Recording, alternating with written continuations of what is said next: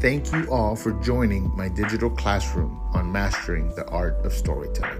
If you're interested in having me speak to your group about storytelling and communication, feel free to send me a D M on my Instagram. You can find all my contact info in the description below. I'm looking forward to helping you unlock the power of storytelling. And now, The Art of Storytelling, brought to you by The Failed Podcast. Yes. So my name is Sam Esquivel, and obviously um, we've met casually here in, in, as we, you know, cross each other in the hallways. But I am, I'm a solopreneur. You know, I got I got my side hustles and stuff. But at the end of the day, my passion is communication. My passion is podcasting, and so that's what I want. I want to make this world a better place by helping people share their story. And so I, I think that there's so much power in being able to do that. And so what I put together for y'all, and also considering the industry that you're in, communication is key, but connecting, it, it really is like so important, because if you can connect with your clients, it gains trust and confidence, referrals, and so on. And Absolutely. So it, it becomes more than just a business deal whenever you connect with someone. And so when we when we tell our stories and we're effective at it and and we understand what we're doing, we're not just talking. We're not just saying something that we repeat, but we know what the intention behind it is. It adds more value. And so we're going to cover several things. As you, we have a worksheet here, and we're going to start on the first one. And you'll see the five things that I have there. Those are the things that we're going to uh, overcome. Those are some of the uh, pain points when people don't know how to communicate their story. So as we go through, this is obviously a small setting, so feel free. Stop me, ask me questions. There's going to be a lot of interaction and questions as I go on, but at any point, just say, uh, can you elaborate on that? Can you help me understand that a little bit better? And I will do that, okay?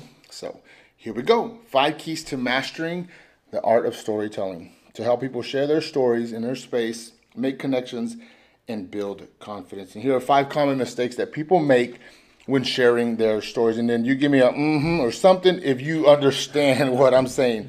So the first one is a lack of structure. I'm going to give you my thought on it. And just notate on there whatever you think might help you after we finish this this class. And so fail, uh, failing to provide a clear structure or narrative arc can lead to confusion. A story should have a beginning, middle, and end, and a center theme or message. Without proper structure, the story may lose its impact. And for that one, it's like rambling. Mm-hmm. Have you ever been with someone who just rambled? It yes. kind of wears you out and you're kind of stressed. Yes. So that's why the lack of structure is so important. Can you repeat what you said? The structure should be... Should it should have a, a beginning, middle, and end with a center, with central theme or message. So the, the theme and message, it, it changes with everyone or businesses. With you, it's like, I need to make a connection with this person. She's a single mom. I need to make a connection with her as a single mom. It's a family of four. They want to upgrade. I need to make a connection with, with growth, right? So that would be the theme or the message, and then from there you would still share your story. And you were saying that at the beginning, the failure to provide... Yeah, to provide a clear structure or narrative arc can lead to confusion. Clear structure of narrative. Yeah, and that, that, that confusion, it makes people clock out. It makes people not pay attention, not remember who you are, and like I said a while ago, you're just rambling, right? Number two, and we're going to go in depth in each one of these. Uh, overloaded, overloading with details. Sharing ex- excessive details can overwhelm the listener. It's essential to strike a balance between providing enough information for context and not bogging down the story with too many specifics. It's kind of funny that that's number two, because I'm about to hit y'all with a lot of details, but this is a different format. And so that's why it's allowed. So that's why it's so important to know, what am I working on right now? Because these details are, you know, they're valid right now because of what we're doing. But then you're going to find yourself connecting, and you can say, the details don't matter. I need to connect. And so it, it kind of helps you drive the conversation. Number three, not connecting to the audience, to the listener, to the customer. You, you fill in who that is. Neglecting to consider the audience interests and ex- experiences can lead to a lack of engagement. Telling your story to your listener and making it re- relatable is crucial for building connections. You can kind of, as you heard me kind of describe the first two, can you see where that's going? In, in storytelling, I think it's gonna it's gonna help you handle that, because it's not like communicating on a professional level, mm-hmm. but it's also setting up something where they, if, even though you give them the answer, they they still want more. You know what I yes, mean? Absolutely. And so, okay, we're on number three. Neglect we, to consider the audience's uh-huh. experiences. Uh, not not connecting to the audience. It's number three, okay, on the first page. And uh, the other two we're going to go through once we get going. So you don't, okay. you've only missed two. But we're talking about storytelling. Okay. okay? And so that's uh, neglecting to consider the audience's interests, experiences that can lead to a lack of engagement. Tailoring your story to your listener and making it reliable is crucial to building a connection. Now, our story... Are the who we are will never, it won't change, even if those there's ten people. But the way that I share it with a five-year-old is going to look different than I share it with a seventy-year-old. Yes. But because you know it, and because you, you got it in your head and you've practiced it, you can you can tailor it, and it's going to be more effective. You, in essence, being more effective when you share your story. Number four, being self-centered. These are things that uh, common mistakes that people make when sharing their stories. Too self-centered, focusing ex- extremely on one's own experiences without considering the other person's context or the audience can be self-centered. It's important to share your story in a way that highlights shared experiences and losses. An example of that, I grew up in the church, and people will go up and share a message in Africa or in Uh, Mexico, and they're talking about uh, the American way of life, and it's just like, dude, you you know, it just, it's sad. It's just not connecting. It's too self-centered. And so sometimes we have to realize, who am I talking to, and what about me can connect better to them? Yeah, absolutely. And so number five is the lack of authenticity. Mm-hmm. Trying to create a story that is not authentic It or has falsehoods can undermine trust and connections. Authenticity is key to a compelling narrative. That one there is crazy, because it's hard to lie. It takes more effort to lie. And when you're honest and whenever you're authentic, at any point you can recap, you can bring it up, and you're going to be able to pick up right where they left off. And so it's important. So turn the page. And the next one is authenticity, and that's what we're going to break down. How do you feel? Like, how would you rate yourself as far as being authentic? I'm not saying you're a liar, but I'm saying that depending on who you talk to, it may change a little bit. How would you rate me? Uh, I think that you would be about uh, a nine. I think you're a bad liar. So I think that he's very authentic. There you go. Yeah. Being a bad liar is a, is a strength. Absolutely. Yeah.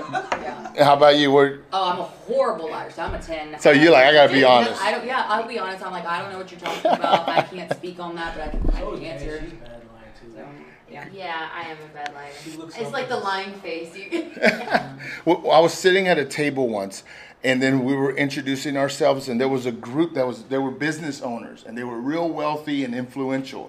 And so we said, okay, let's go around the table. And they go, Sam, let's start with you. I go, no, no, no. I said, we'll start there. And then all my friends proceeded in making, I knew what they did for a living and everything. Yep. They changed their jobs. Yep. What? They, yeah, yeah. I wasn't a construction worker anymore, and I was an engineer now. Yeah. I wasn't, like, everything was little, a tweak, because they couldn't be authentic. For yes. some reason, they weren't confident in themselves, and sometimes that hinders us whenever we're trying to make connections. Have you ever had, like, there's offers that come up, there's things that want to make a shift, but long-term, we lie for short-term benefits, mm-hmm. and we're authentic for long-term benefits. And in storytelling, this is the stories that we leave behind. You know what I mean? Like, I could imagine how much we can get away with if we just cut a few corners. But then later on, someone's going to tell my daughter, like, your dad was a crook, man. Yeah. You know what I mean? Yeah, yeah, absolutely. And so we're kind of, our authenticity is also leaving our story and our legacy behind. And so how good would it feel for it to be real?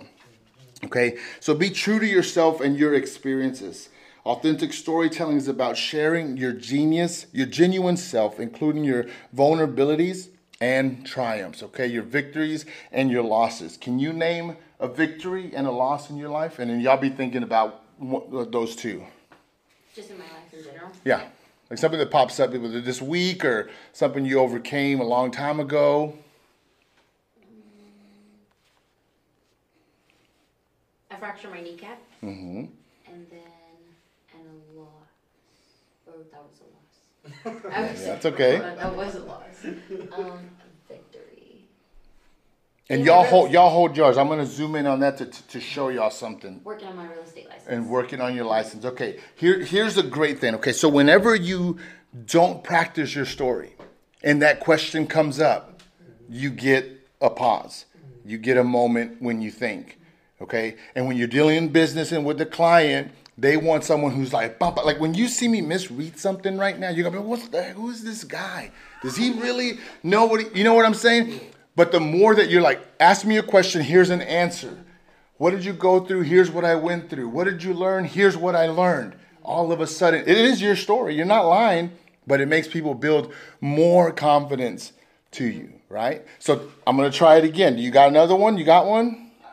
Failure or no? Okay, you got one? Okay, ready? What's a failure or a triumph that you've had in your life? Uh, the big failure that I kind of connect with a lot of people a lot, uh, most recently since after COVID, I lost my big dog corporate job, and it's a it was a loss, but I see it as one of the best things that's ever happened to me, and I'm yeah. able to connect to a lot of people with it because it happened to a lot of people during COVID as well. Yeah, I hear so often that they are leaving the corporate route. And so I'm like, girl, me too. Like, I hated being in corporate. Everything was your fault all the time, even though you had nothing to do with it. And we're yeah. able to build that connection. But that authenticity comes off because we're able to talk about just all the nonsense that we had to go through at that point. And so you can already see mm-hmm. the difference, right? Mm-hmm. And so it's, that's why it's, when you're, it's your story, it's important to start rehearsing and going through your story, because that's the kind of reaction that you want. Because sometimes that's all you have with a person. If someone wants to connect, someone wants to open up, or someone wants to make use your company,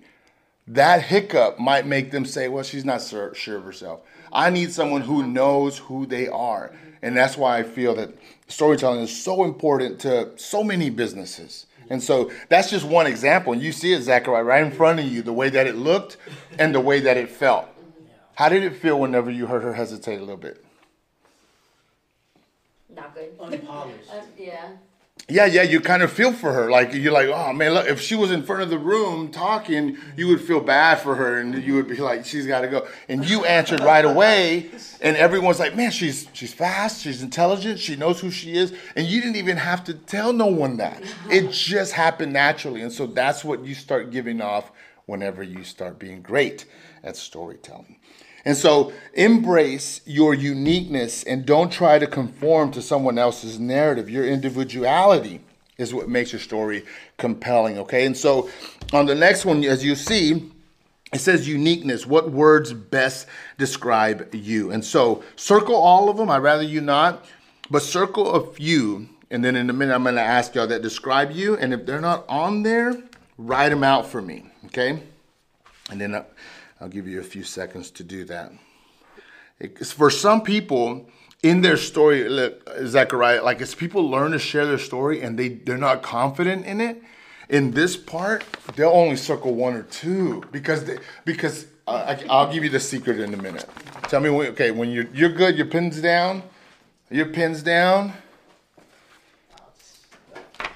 Whenever you understand your story, you circle all of them. And you say, but they're not all at once, right? Because your narrative says, when I was young, I was fearless. When I was older, I was empowered. When I was, you see what I'm saying? But, okay, give me the three, Zachariah, that you circled. Resilient, determined, self-assured. And out of all of those, tell me why you picked one of them. Which one sticks out? Resilient. Okay, why resilience? Now, you're sharing your story. You're not giving me a pitch. So what's something about your life, whether it be now or earlier, that makes that real for you? Because it's not many things that make it real. It's a specific thing that makes it real, and then everything else is measured by that resilience. You, you understand what I'm saying? So give me one well, that makes it makes it real. Starters, uh, playing football, I had five knee surgeries. Oh my Every God. single year of my career, I had to restart over to zero. Oh yeah. I had started every single football season not being able to walk to being able to run full speed by football season. And for a long time, I didn't, you know, I didn't work hard enough. Well, I mean, I worked hard because I started from zero, but I didn't think I was going to go to college like that. But I did go to college. On football? three colleges. Are you serious? So, yeah, it was just That's great. resilience. I kept I kept at it, you know. I had football. to keep restarting over, and it, it I just kept callousing my brain. Yeah. And kept going and working and working until I got what I wanted. Dude, that football story is gold mm-hmm. for you. Like, and we'll go, we'll get into it. We might recap it, but it's something like that. When you start saying who I am, there's so much that's in that. So that's great, man. Thank you for, for sharing that. Okay, which one of those, take the same things that I told him, now apply it to you, sticks out, and why? Uh, dynamic. Dynamic. Okay, why dynamic? Uh, I... I've touched a little bit of everything mm-hmm. in my life, so um, I've got a bunch of different stories to tell. Got so it. It's just a little bit more more range on it, I, I would think. So I'm able to kind of touch on the authenticity in little ways, and that's mm-hmm. what I try to do whenever we're on the phone uh, with with sellers, or with my part with sellers and stuff, is to try to touch and relate to them in those in mm-hmm. those different ways on a dynamic aspect, whether it's kids. Career. When you hear dynamic, what do you think? Uh, multiple things, like mm-hmm. changing, like mm-hmm. a variety of things. Yeah, like there's there's one thing I want you to keep in mind when you hear the word dynamic, and that is power. Okay. So multifaceted is one thing, but multifaceted is is, is mellow, me, is melancholy. Okay, dynamic is like many but powerful. Okay. So if you describe yourself as dynamic.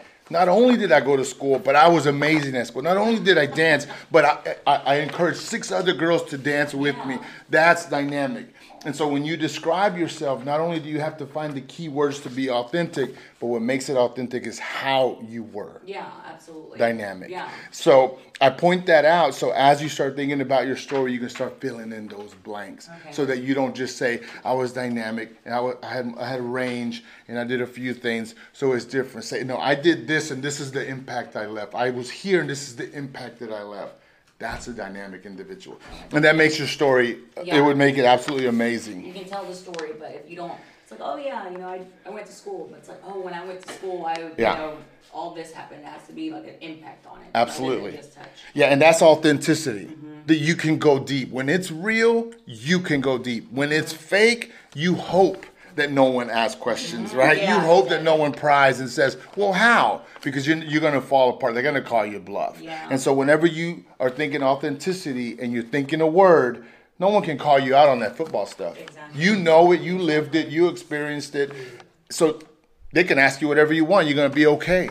And dynamic, mm-hmm. if I would have pressed you, I think I, I, you would have got stuck. But I felt like that was a good opportunity to show you mm-hmm. What, what, how you need to think whenever you think of words yeah. that describe you. Oh, yeah. Because that's going to help you share your story. Okay, which ones did you circle? Which one sticks out the most? I circled, do you want me to name out? Yeah, name all of them and then your top Determined, one. Determined, assertive, brilliant, and extraordinary. Which one sticks out? Which one uh, is determined. often determined? Okay, tell me why.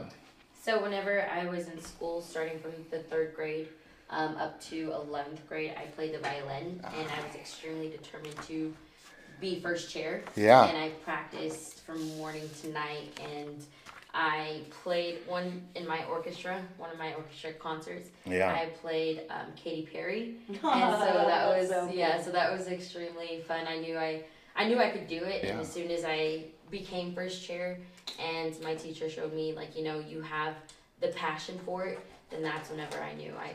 So you made it. Yes, I did.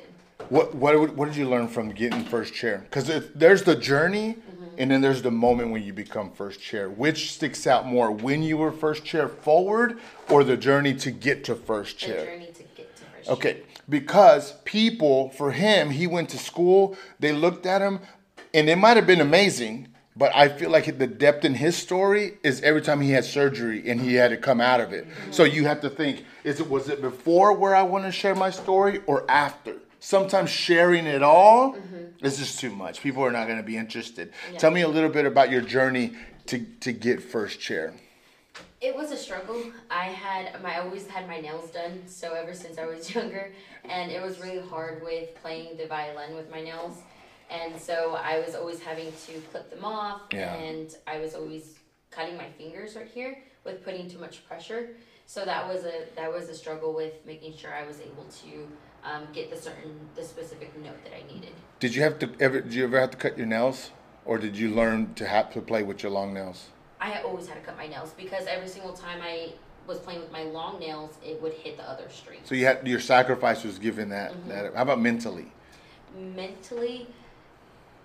It, it was a lot. I was like, was there a student that was so amazing that you were competing against? Oh, always. It was. And and I say this, and don't lose your train of thought, because whenever you look at Michael Phelps, and he won all. Imagine the guy that was second. Is that if Michael Aww. Phelps didn't exist, that guy would have been first. Mm-hmm. He would have won first, but he, mm. it's just, it's just bad timing. Mm-hmm. So how? Who was that person in your life? And the reason I ask is because when you share your story. It's one thing to say, I want to be first chair. It's another thing to say, but Lee Ann mm-hmm. was playing when she was two. Her parents were dedicated. She had an amazing violin. Now the first chair becomes a goal. Now it becomes, there's some there's something that's keeping you from there. Determination isn't enough. You also have to have a target, and you have to do better than that. You see what I'm saying? Mm-hmm. So who was that? Who was that first chair? Why were you aiming at it? Her name was Cleo, and she she did play ever since she was younger, but she had private lessons. Mm-hmm. So those private lessons helped her, and she's always she was always picking on me because she knew I wanted first chair. Yeah. And she knew that I put yeah. She knew I had that that determination and that point and where I needed to be at. Yeah. So as soon as she started to realize, and my teacher started having us do little, um, I was to say tryouts. But they were kind of like, we had to go back and forth and finishing the songs. Yeah. So it was it was a challenge. It was a challenge going up against hers. That's a great, your violin story is great. Thanks. I, re- I really like it. So we already identif- we identified two things. Mm-hmm. Football, knee, these are key things. And you'll see how they can play out and really serve you well when you're communicating with people. So here are five things that make someone's story authentic, okay? The first one, let me see that. I don't think I have that one. So uh, it's honesty. I left room on, on the bottom for notes. Honesty. Authentic stories are built on truth. They are honest and transparent. Even if they involve vulnerabilities or mistakes, honesty is the foundation of authenticity. So being first chair includes competition. People hate the word competition for some reason because someone has to lose. But I think that when we're sharing our stories, it's important to show those things. You know what I mean? So the, obviously with his knee, he had a weak knee. Like that is a hard thing to face, and, and it could have derailed them, but it's okay to point things out. And sometimes people share their story and it's just positive after positive after positive, and that'll that, that'll push people away. People people don't like to really hear that. You know what I mean? Unless you're doing like a TED Talk or something. But we're not doing that, right? We're people, and we're just trying to share who we are in, in a strategic way. Uh, personal connection. An authentic story is deeply personal. It's about the storyteller's unique experiences, emotions, and perspectives. It comes from a place of genuine connection to who the person is, the violin, how much you grew up. Private lessons. What what do you think of when you hear private lessons? Someone with money, right? I wasn't privileged. Like you, then you start connecting those things, and as long as you don't criticize the privilege, you all of a sudden you bring them into your conversation. Like you have permission to bring them into your conversation. And a lot of people don't do that with their story. Anything that's not in their favor, they use it to criticize the other side. You don't want, you, why would you, then you cut off sharing. Yeah. So there you go. Right? That makes sense. And so that's what's it's important to know why you're sharing something. And then obviously that second, ch- or the other girl existed, and I would focus in on that a little bit more so that you can include the person that has a better chance than you, and you still went for it. I think that makes for a lot a better story, you know? Uh, vivid details. Authentic stories are rich in detail. They include specific sensory descriptions that make the narrative come alive, allowing the audience to immerse themselves in the story. Okay, so for instance, tell me what the violin with the strings felt like when you first put them on, as opposed to when you played them, you know, a lot. What did it, can you recall that feeling, that scratching and the sound? The irritation in my fingers, mm-hmm. and it caused them to have blisters, and it would, so what really caused the screeching the most whenever I first started to play was with the bow. Yeah. So when the bow started touching the string, I didn't know on how to adjust or move my hand initially when I first started playing the violin, and it would just screech, and mm. it sounded like a like a car putting his brakes that were really bad. Oh, I, when your knee, what would it feel right before it went out? What do you remember right. the moment you're like, I'm I'm done? Oh, man. When I make it wrong, like I make a wrong cut or I get caught up in the pile. Oh, yeah. You hear that crack, that and then you don't feel nothing at first, but when you get up and then you you see your knee fucking swell like a big old baseball, and then it yeah, gets yeah. real stiff where you can't even bend your knee. Yeah. And then that's when the pain comes in. It gets, it's so like, it feels like all the blood is rushing to your knee, and it feels like somebody had just, just took a big, just punched yeah. it right there. See, and so... the, vivid details. See, that's great. I love it. And that's what we got to do. You know what I mean? And so thank you for, for adding that. You know, no, I felt it. Yeah. And, and both y'all did this naturally, but emotions, authentic stories convey genuine emotions. It, um, whether it be joy, sorrow, fear, or triumph, the emotions are real and can be felt by the listener, by the audience. These emotions cause connections. And so whenever we talk about emotions, which we will in, here in a second, when you start using them, that's what's cross-cultural. There's no generations that understand it differently or not. They went through it different, but when you say sad, an eighty-year-old can understand my sad, my sad, his. It may not be the same, but the more that you use those, the more you tie people in to your story. And so if you're telling your story and you realize that you're not using a lot of emotion words or describing your emotions, you're, you're in essence, you're very cold, and you're and you're not going to make a connection. And so you need to add the emotions behind when you were playing, when you lost, when you got the chair. Know what those are. Uh, individual perspective. An authentic story is told from the storyteller's unique perspective and point of view. It reflects their personal beliefs, values, and lessons learned. These individual perspectives set apart what you're sharing and your narrative. And so this is important because some of us think like we are less than others, that our story isn't and more, more important, especially if someone is really good at, at communicating, and then you're like, why should I share? And when you start understanding what storytelling is, then you'll say, you know what, I can't wait to go next, because the same way he taught me, I can teach him, because it's a personal perspective thing. And so whenever growing up, I would feel like my story wasn't good enough because people were smarter, more educated, they had more money than me.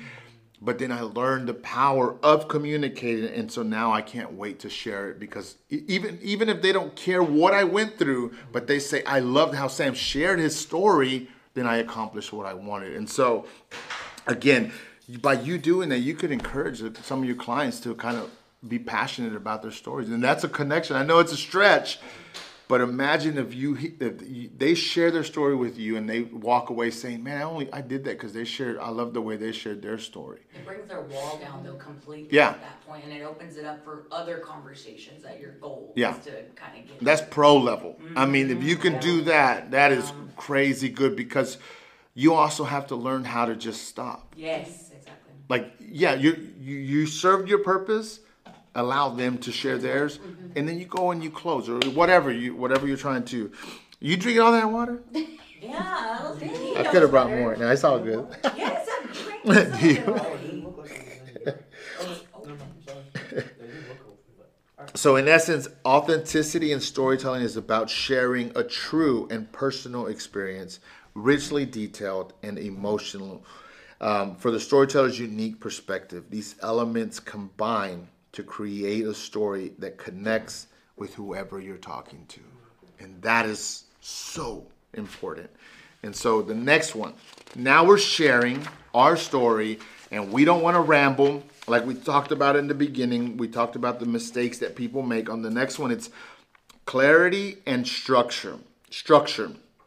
And so follow along with me and, and you'll see. I have an example here and we'll see if y'all have heard this one before. But there's a lot of ways to be clear and to structure your story or how you want to communicate. But this is just one way that can help you to do that, okay? So organize your story with a clear beginning, middle, and end. This structure helps you, your audience follow your narrative. You don't want no one to be lost whenever they're talking to you. If you're trying to uh, say, I, I want to encourage them to do business with me. I want to encourage them to hire me. And then stay on your path. Even though there, someone might throw bait and say, that's a great convo. I want to go. Th- don't go that way.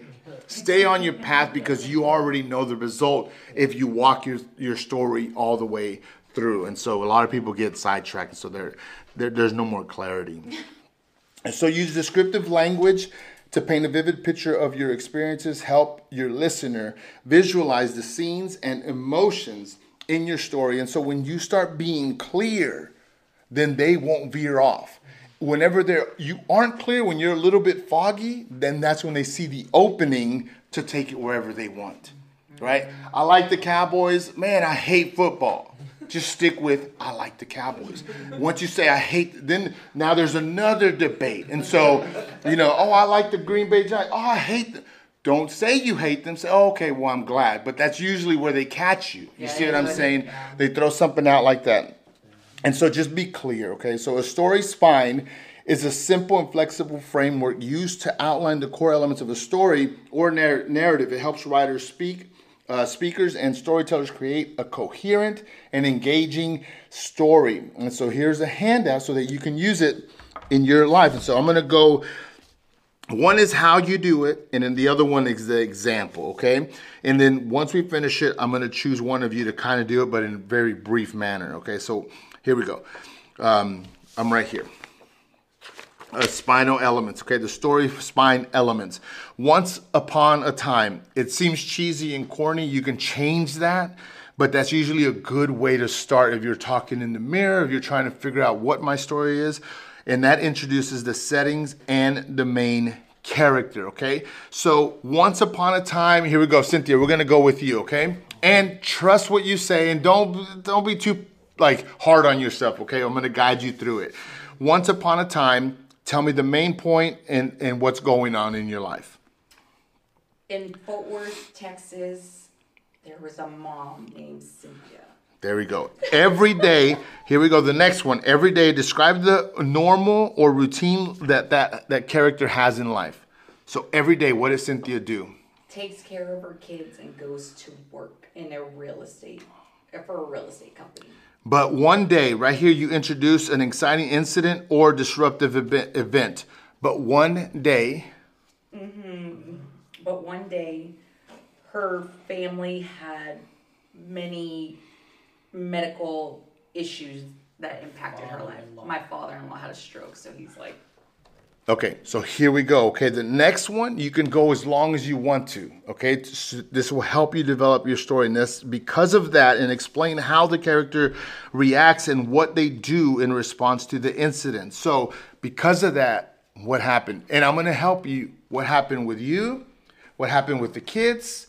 What happened with the finances? And so on. Those are all areas that you can talk about. So because of that, be- okay, ready? Because of that. Uh, her, because of that... You can talk in the first person. It's okay. Because of that, our schedule, our finances, our complete way of living had to readjust because her father-in-law was such an impactful person in our everyday life. And so, because of that... And because of that, Now, right now, you identified oh, people outside of you, right? And who he was. Now, because of that, how did it affect you? Uh, increased uh, levels of stress, increased, uh, uh, you know, needing to multitask and needed to be better at time management. It's had to force me to improve my time management skills. And because of that, and because one more. I'm going to try one more because of that. Okay. Add to time management, your schedule, having to step it up. Because of that, what's another thing that's come out of it? And because of that, it has had me, I don't, I don't know. How do you feel emotionally? It's been overwhelming, like, just to say the least, yeah. And that caused you to have thyroid issues, didn't it? Yeah, it caused my blood pressure to go bad. There you go. And then the next one says, present the climax or resolution, and it showcases a story when it reaches its peak. Until finally, okay. what's what's a finally for you? I know this is an ongoing yeah. situation. Until finally. Until finally, um... and it's an ongoing thing, but until finally, my father-in-law's home. We're doing physical therapy with him uh, on a weekly uh, basis, and he's getting to the point where he's becoming more independent like he used to. So the finally point will hopefully be that he gets back into our r- routine that we used to be, but at the end of that, I will improve my time management skills that's been needing to be improved on in a while. And ever since that day, what's the biggest takeaway? And ever since that day, I've realized that under pressure, I can still make sure that my kids' needs are always my top priority. And so it's a, it's a bit, if you see it, it's a bit difficult to do, yeah. But if you were really to fill it out, and this is, it's kind of cheesy, but sometimes to, to put things to practice in memory, it has to be cheesy first. And then you go and you make it personalized. And so that's why I put this in here for y'all, because the violin thing, you can literally walk down through it and get more a hold of that story so that you do know how to share it and so that it's clear and structured, so that there is a, a beginning and end. And, and I'm not trying to like like make your stories like a robot. No. But this helps it so it's concise, because sometimes you don't have a lot of time. Mm-hmm. And then when you break away from this, then you can start just communicating and having fun. Mm-hmm. But what if you only had a little bit of time? You know that you can hit everything if you stick to this. Mm-hmm. And that's why I included it. And so the example that it gives us, it's pretty good. It's even helps understand, help you better understand what it was up here. Okay, so once upon a time, in a faraway kingdom lived a kind and gentle girl named Cinderella. Every day she toiled and was mistreated by her wicked stepmother and stepsisters. But one day an invitation to a royal ball arrived at their doorstep. Because of that, Cinderella desperately wanted to attend the ball and was forbidden to do so. Because of that, her fairy godmother magically transformed her, allowing her to attend the ball. Until finally, Cinderella danced with the prince, but she had to leave when the clock struck midnight. And ever since that day, the prince searched for the owner of the glass slipper, which ultimately led to the Cinder- to Cinderella's happily, happily ever after. How long is that movie? Uh, it's about an hour and twenty minutes. Right? How many things go on in that movie? So many things. So many right? Songs. So many. Okay. And look that it, it summed it up. Right? So imagine if your story, if you could sum it up. Now remember, the because of that, you can add as many of those. But imagine if this was in your memory and you said, this is my story. But this literally described the whole movie. And sometimes you might have time to, to watch the whole movie. So it's like just the major like events and feelings. Yeah. Why are they in there? Why does it define who you are? And this is a simple way for you to oh, memorize that's why you were asking it. Because of that. Because of that. Yeah. And so if you need to put, if it's a because of that, then add it in there. But you also have to know because of that, I learned this and I'm better off. Like it forces you to think, not just tell it.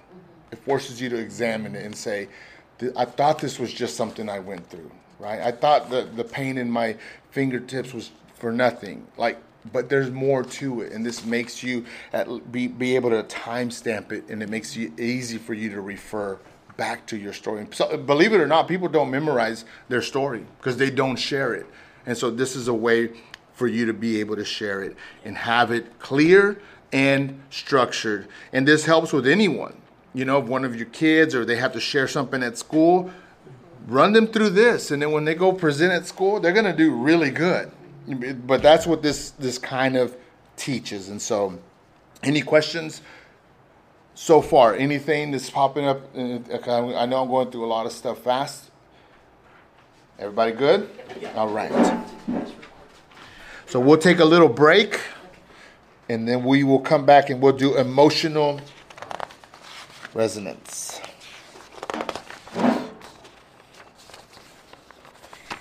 Cynthia, what do you think? Are you, are, are you, are you learning? Yeah, because the well, communication is a big thing. Yeah. And real estate's brand new. To, well, was brand new. I've been here for a year. Yeah. So you. I bet that year, man, you've come a long way. Learned so much, absolutely. And so communicating. Yeah. In it's a different way of communicating though. Absolutely. You know? Yeah. It's more cutthroat sometimes. I get it. Like it's tough. But if you know who you are, no matter how the weather changes around you, like you still know who you are. Oh, and the, yeah, and the people that sway, they, they don't trust their story. Like yeah. like they're ashamed of their story. They've never inspired nobody through their story. Everything they've been through, they don't even know the lessons that they've learned. That breaks it down to them. And that's what's been able to get us that. And yeah. staying true to the company values. Yeah. Not straying away from that. It's brought back so many people. So that authenticity yeah. is really easy to do. Yeah. But being able to communicate to somebody that, hey, I'm actually authentic over the phone is very, very hard to yeah. do. Yeah. But it's that's what I'm saying. As people don't know how to do yeah. that. Well, I love the clarity and structure. This was super helpful. Um, yeah. I thought that was super helpful. Too. Like yeah. Thanksgiving, like yeah, some does shit her. Th- this is a uh, a podcast thing. Is it? That I tell people. Oh, of course, or else the podcasts are gonna last yeah, forever. Yeah, because I'm like, we're doing forty-five minutes and we're hitting everything, and so, but the, I have to keep track of how many degrees they're going off. Mm-hmm. Yeah, I'll let them go on a tangent, but I still got my other point, and and if I hit every mark, I know that I'm gonna have a compelling episode, mm-hmm. and I know that if I follow them. They didn't put no thought into the episode, so it's gonna be chaos. Yeah. And so that's that's why I'm, I have to tell my story, and so. But I'm counting like, okay, it's one degree. Okay, now it's another. No, I, I love that. I just cut I it. Absolutely love that. Yeah. Stop. What? You're, you're laughing at me. I'm not laughing at you. Okay, so y'all obviously, I can feel it, man. Y'all are an emotional group. Yeah. Am I right? Yeah. What? How do you feel that? I, I just see y'all. I see y'all. I hear y'all. I, I hear y'all. And emotion is so important, but understanding emotion is key. And so that's what we're going to get into emotion right now. And so connecting with your audience emotionally by sharing the feelings and thoughts that you had during your journey. And that's what we talked about earlier whenever we said, how'd you feel? And we were kind of zooming in. This is where we zoom in on it. Be open about challenges, setbacks, and how you overcome them. The vulnerabilities can um, resonate in others facing similar obstacles. And so this is how people connect.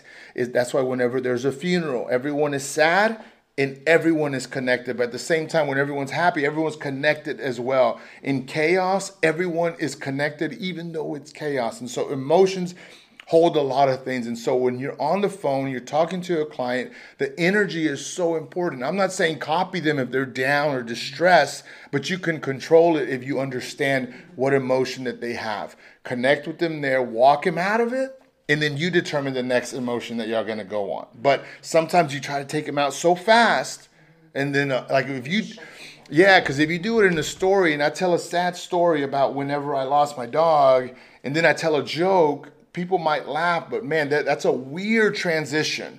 And so life doesn't happen like that. Like, you know, share it in a way that it's, it's palatable. And emotions do that because it makes it real. And so here we go. On the example, the first one is a story without emotions. And sometimes, again, this is necessary. Samantha woke up, went to work, and returned home. She made dinner and watched T V. After that, she went to bed. That is emotionless. Sometimes, again, it's important, but when you're sharing, here's what it sounds like whenever emotions are attached. Yes. Samantha, here's a Samantha with emotions, okay? Samantha awoke with a heavy heart, the weight of another, um, what's that word? Monotonous. Monotonous day bearing down on her. With a sigh, she she uh, trudged off to work, where the hours passed in a blur of mechanical routine. Returning home, she mindlessly prepared a simple dinner, her mind still stuck at the office. The T V flickered in the background, but she couldn't find solace in its distractions. Exhausted and feeling utterly alone, she climbed into bed, her thoughts lingering in the darkness, and slept and, and sleep remnant el- elusive, remained elusive. In the first version, the story lacked emotion and detail, providing a straightforward account of the event. In the second version, emotions are conveyed, allowing the reader to connect with Samantha on a deeper level, understanding the sameness and loneliness that pervaded her day. And so, when you share something, where do you lean more towards? Like when you say you're hungry, okay? Do it with emotion. But don't be like, I know it seems silly. Freaking starving. There you go. Okay. Try it with emotion. And I'm going to show you what it sounds like with the, the, like heavy, like on emotion. Go go for it. Gosh, I'm so hungry right now. I okay. Okay. Bruh. I'm hungry. Angry. Not hate. Yeah, just bruh. I'm hungry. Like exhausted. Just hungry. I don't want to go into all that yeah. detail. Now, okay, so again, this is storytelling, but again, it's communication. Sometimes to convince someone to do something, that paragraph is not enough. So that's your first reaction, is to say, oh, I'm hungry. That works for you.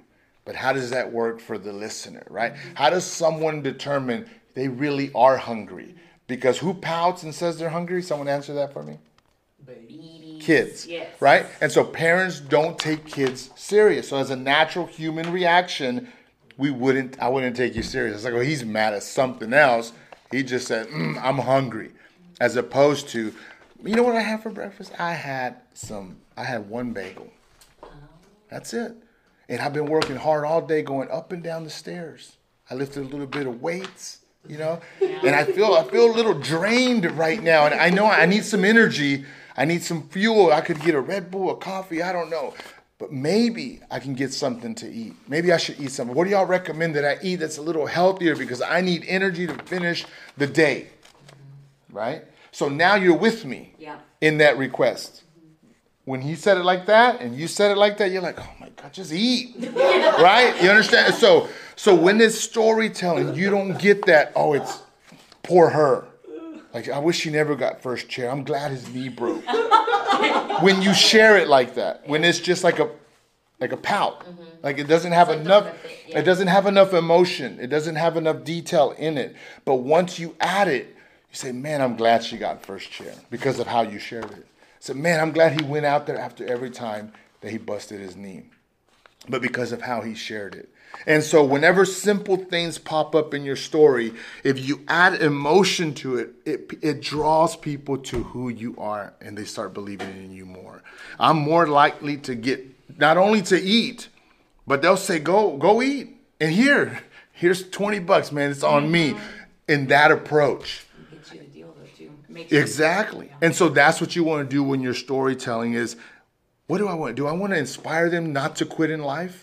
Then let me share it like this. But if I share it like without emotion, it's not going to impact. They're going to leave sad, unmotivated. They're not going to go back to school. They're not going to sell a home. You name it. So what are you trying to do with your story? And I think that storytelling is that powerful that I can make you buy me lunch because I'm ugh, I'm hungry. You see what I'm saying? It's it's a, it's a it's a deep thing, but that's what you're trying to do. Trying to figure out how we can use this to get more deals. Well, yeah. well it, look, so it's gonna you're you're listening to it now, mm-hmm. and then you're gonna think about it, and naturally it's going to happen. Well, how many times have people said, "Well, I know they're offering more. Would we rather go with y'all just it's been yep. both of us too. Yeah, like us too. Like for buyers too, they'd rather work with us because of some some reason. So we just have to build off that, the authenticity of it. Connections. So what we're gonna do right here on the interactive, we're gonna okay, we're gonna pick a number between one and fifty. Okay, so go ahead and write your number down right there. Any number one through fifty. And then I'm going to give you the emotion that I have listed here, and I want you to connect a short story to it. Okay, so we're also, uh, your reflex has to be fast. And the reason I say that is because if in the moment you're sharing your story and I can tell that you're bummed out, why am I going to bring like happiness and joy into the thing? Like, you know, it's almost like, it's almost like disrespectful to the moment. And so give me your number. seventeen. seventeen, confession. Confusion. Sorry, sorry. Confusion. It's a story. What does it come now? When you share this story, it has to reflect this this emotion. Oh, so she's gonna share a story based on confusion. Yeah, and then you, when you give me your number, I'm gonna give you a word, so you don't know what it is. Yeah, like that. That is interesting. As soon as I get in the car, I have the thought of wanting to go to eat because I was angry. And I decided that I needed to, I had to go onto the highway because I don't know any sense of direction. And um, when I'm driving, I, I lose train of thought while I'm listening to music, and I go off to the side of, um, I go the wrong exit. And when I go the wrong exit, I, I had to do a U-turn, and my phone died, and I had to really focus. That's I, re- good. I really have to focus on which, what highway I went on to, and I have to remember on what exit I took so I can make sure to go back that route. Mm-hmm. Um, and it just had me just blank in my brain on, didn't know what to do. I freaked out, and I decided to stop, take a breather, and knew I needed needed to do something. Okay. Did, do y'all feel like she hit the word? And if so, why? And then I'm going to answer the why in a second. The confusion part, yes, because mm-hmm. I can sympathize with you on that. Like, the directional aspects is always a confusing part. So I okay. think that's a that's a good way to. Okay. So you took okay. That's good. How about you? She's more lost, yeah. which can, leads to confusion, or afraid. Yeah. Okay. You did this naturally. You didn't even try, mm-hmm. but it was your demeanor and your delivery. That that that emotion came through of confusion. Like when I heard you, I felt confusion. Yeah. That's another way of, of doing it. But th- yeah, that's what that's where I got it from. So that's yeah. So that's more difficult to do if you are like when you're happy, you jump, you're smiling, mm-hmm. right? When you're sad, you're like this and you're crying. Confusion is hard to do, but you did it. So I just want y'all to know that there's some emotions that you can portray, and then there's some emotions that you have to communicate out. And you portrayed confusion naturally, but that was, to me, that's why I laughed, because I was like, I'm so, I feel so confused listening to you. So you, it, in other words, you, I connected with the word with you. Yeah, but you did it in, unintentionally, but still, that's pretty good. Okay. Okay, what number? thirty. Elation. I don't even know what that means, honestly. Super, super excited, you know. It's almost like, it's almost like surprised and happy if you had to combine them. Okay, I got it. So. But it, it's a little more, it lasts a little more long, like it's a longer lasting happiness. Gotcha. So uh, when my brother was a senior in high school, we got to go to the state track meet in Austin. It's a beautiful day outside. Um, he was running the two... the two-mile race, uh, so the sixteen hundred, I don't know, whatever two miles is on the track or whatever. twenty, yeah.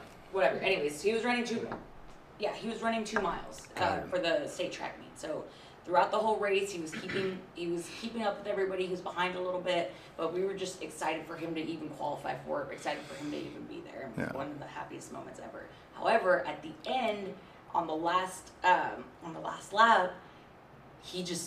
booked it. He just like got in front of everybody for that last mile. He was just ahead of everybody, and I just remember to myself thinking, I'm like, oh my gosh, he's about to do this. He's yeah. about to win this state track meet. kill all these people, cross the finish line. He had like that. Po- he has like the best picture ever. Like the uh, the sign is behind him that shows that he ran the two mile in nine minutes and twenty seconds, and with arms up in the air and like my heart. I just remember like my heart. Isn't that crazy? My heart was just like exploding, like of happiness, like that he actually did this. He actually like got the top like accomplishment. He was a state champion for something that he's worked so hard on, and that's my baby brother. So I was just so happy. Like I always put that moment up to like the birth of my kids, like my brother like winning state, to like my yeah. happiest moments like in my life, and it's just one of my favorite moments. And it, I just remember like a, a, what was that? Elation. Elation, like long lasting. It was like I this is really gonna happen. I was happy for that uh, one minute that he had that he was running around. It was just well the one minute that I knew he was gonna win. I was like, oh my yeah, god, this is he's really doing this. So it wasn't like a sudden thing. It was like, oh my gosh, like it was just really exciting. So that was great. Let me tell you why it was great. Okay, let this be a lesson to all of us. There's fifty emotions that I have here.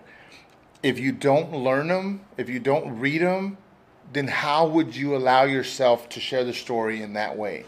It took that word that forced you to say, that's what I felt, instead of just happy and mad. Like a lot of people only can describe a few emotions and that's it. So when they storytell, it is bland. But the more you know, it's like vocabulary. The better you can speak, the more vocabulary that you know. So because that word popped up, that story, I think, took on a life of its own. And so think about, why was I elated when I got first chair? And I think it'll change the way that you deliver it. Why was I happy when I got first chair? It, it that also changes it. But that tone is different. It isn't so exciting, but it might be appropriate for who you're sharing it for. Does that make sense? Okay, what number? twenty-three. Pride. Ooh. That's a hard one. It's a good one.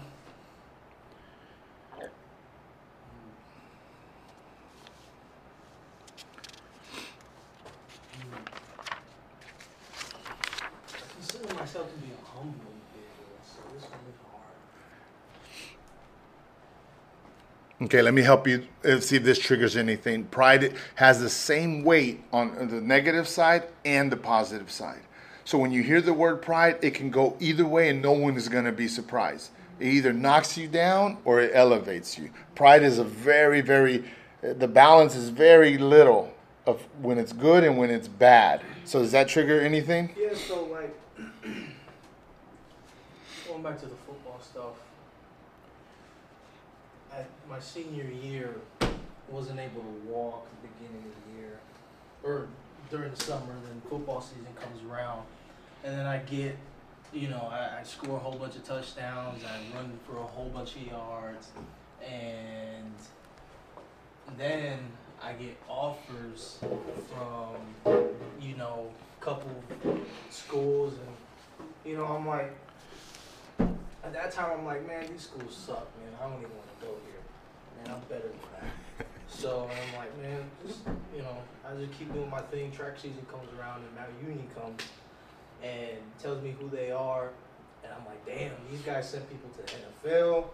These folks, like, number one D three in the nation. Yeah. Better, like, one more more national championships than Alabama. Like, this, this team is good. It's big. And then I went there to visit, and then I just felt like like I belong there, right? Like I felt like I earned this shit. This is this is what I worked so hard for. Yeah. I went through four surgeries to come here and mm. to succeed and, and be playing football here. So I went, and I felt like like I deserved that shit. Like I felt yeah. prideful over that. So yeah, I think that's good. Did y'all did y'all catch anything when he shared that? Mm-hmm. What'd you catch? Like I, this is where I'm meant to be. Like mm. he was proud of what, like his resiliency. Like I went through four surgeries, I did it. I'm mm. prideful of the work that I've done. This is where I'm supposed to be. Like so, I felt that sense of pride in his the work that he put into it. There. Did you feel anything? Basically the same. You yeah. can't call me. Okay, I'm. Just, see, see if this helps. Okay, He shared from a prideful perspective that I can do better. Yeah. But somehow his narrative, it didn't make me hate him. That it became what you said, that he had pride for what he has done, that he's there and he deserves it. So that was a great way, that word, who, like to flip it that way, that to say, I'm going to be prideful right now, but I'm going to win him with this pride. Mm-hmm. And that's what you did, man. So the humility part you opened with, it showed itself in that story. You know what I mean? And so um, I don't think pride's a bad thing as long as you're humble, because you can kill it. You know what I mean? So, but no, so that's why it's important. And I just want y'all to start looking at words that are emotions and figure out if it changes your story and your narrative, because sometimes they're just trigger words. You know what I mean? When you hear, even in a sales pitch, and, and, and when you hear a certain trigger or a certain, you're doing this, you're in this financial state, it triggers something and you know what to throw at them. Yeah. So in this way, it's the same thing, is you know how to share with someone. If you can identify the emotion that they're connecting with you, then you can connect with them with the same one. But you have a word. You know, you have a, a marker. You're not just guessing. It's not just happy and sad, yeah. Right? And so, good job. I thought that was great. Next one, connection.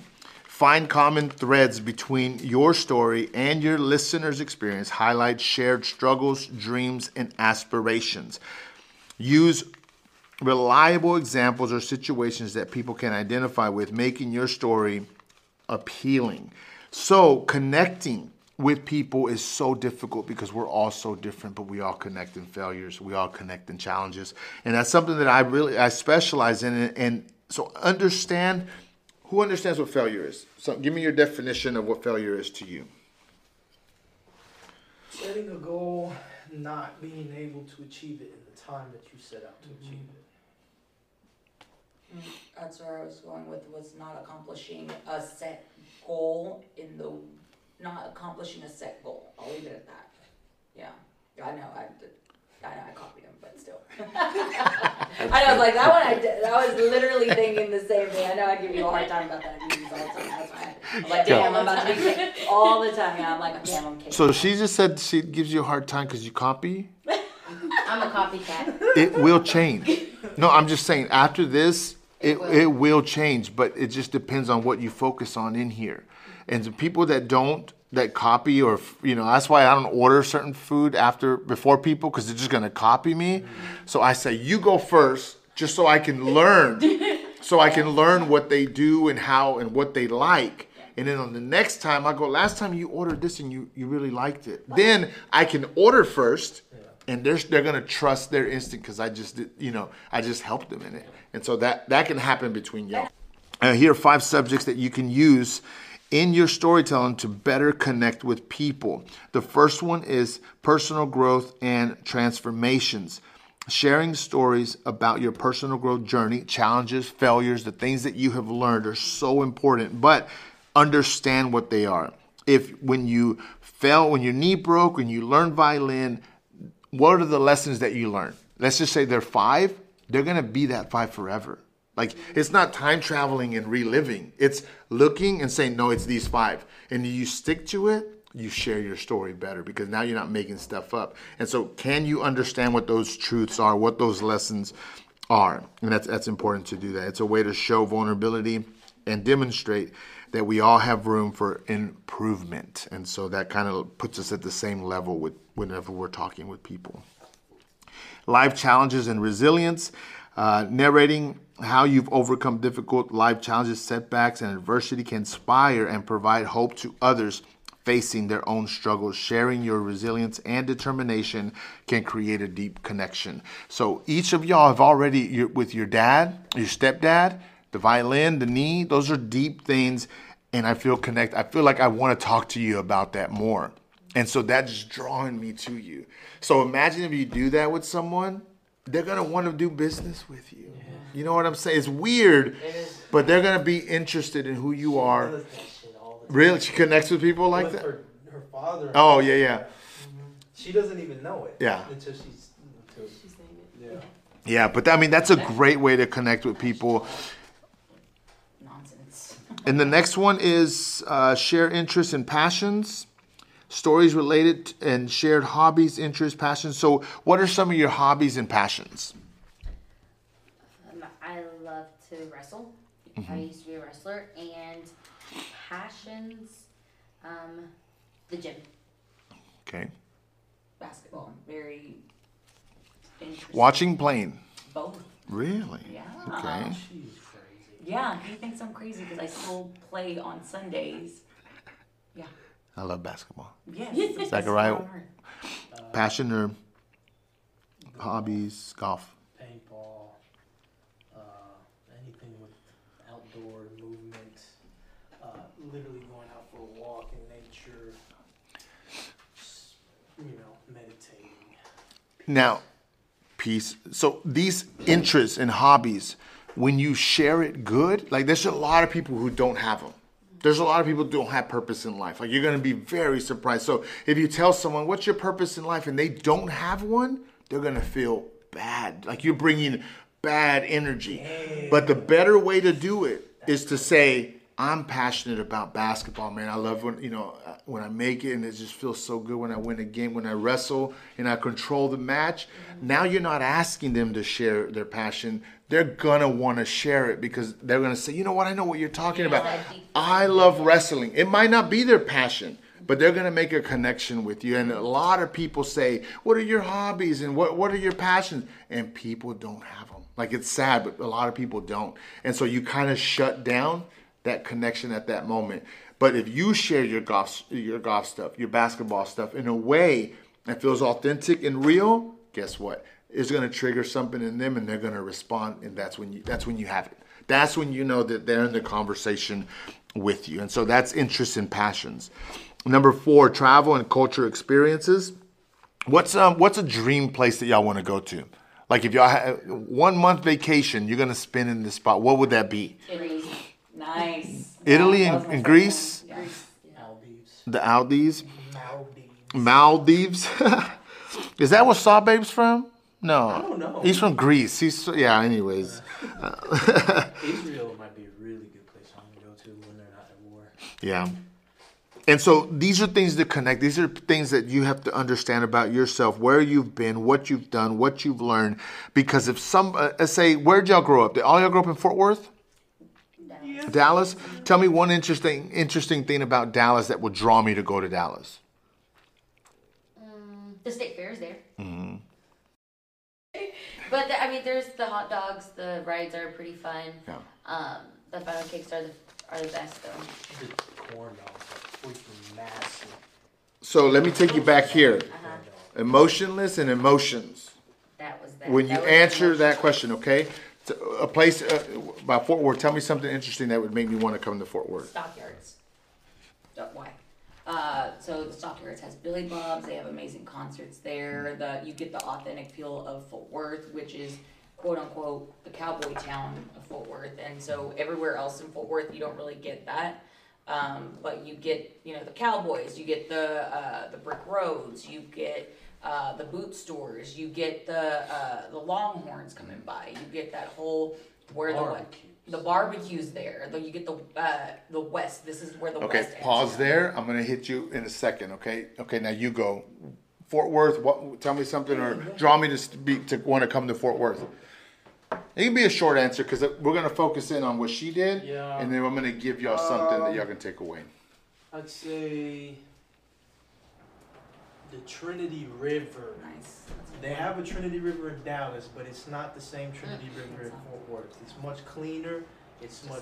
It, it, it looks better. It's more peaceful. It's more organized. There's parks, recreation. It just feels better. It feels peaceful, and it feels clean when you walk. Okay. Pause. This is a. It's almost like I told you to do that, bro. Okay. Here's what y'all did. Whenever we talk about things like that, we're sharing our story. We want to, and I wrote this on purpose. Both of y'all gave me a list of things.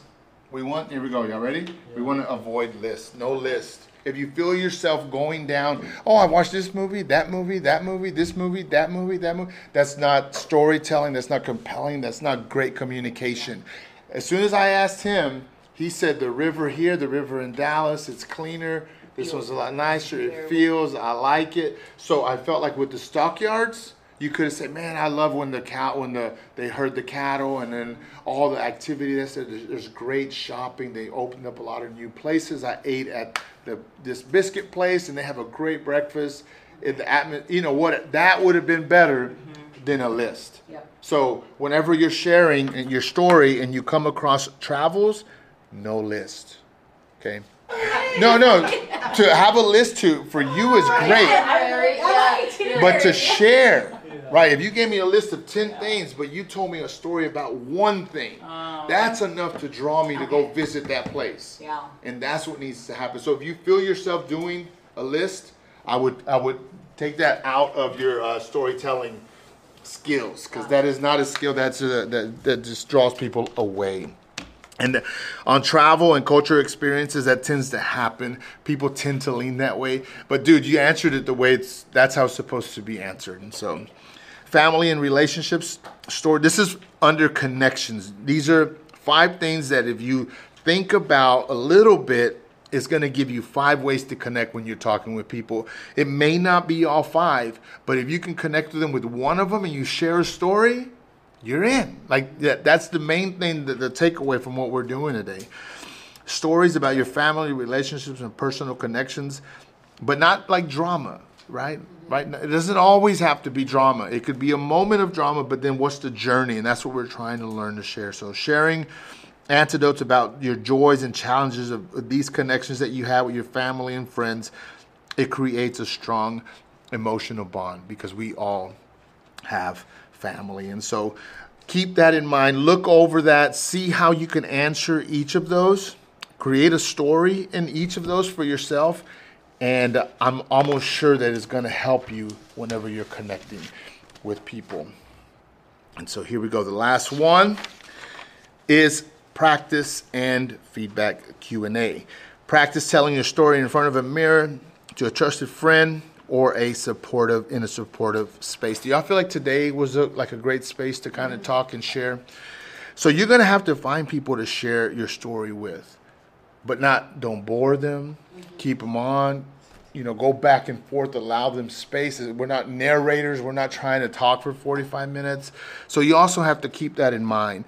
Um, like for today, I literally recorded myself doing this whole thing, and then I would hear it over and over again. But I have to, and I was faking it, you know, and that's how I got to like this point. And so when you share your story, it's important to practice it. Mm-hmm. That way it comes out and it makes you look good, makes you look authentic and real and all that stuff that we talked about. Mm-hmm. And so practicing telling your story offers several valuable benefits, both personally, professionally, and so here's a few of them.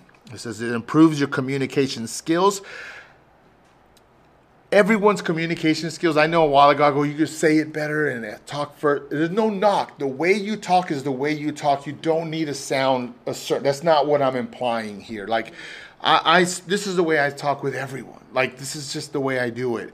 But it takes confidence to not be able to read a word sometimes and continue. You know what I mean? But I've come to own that.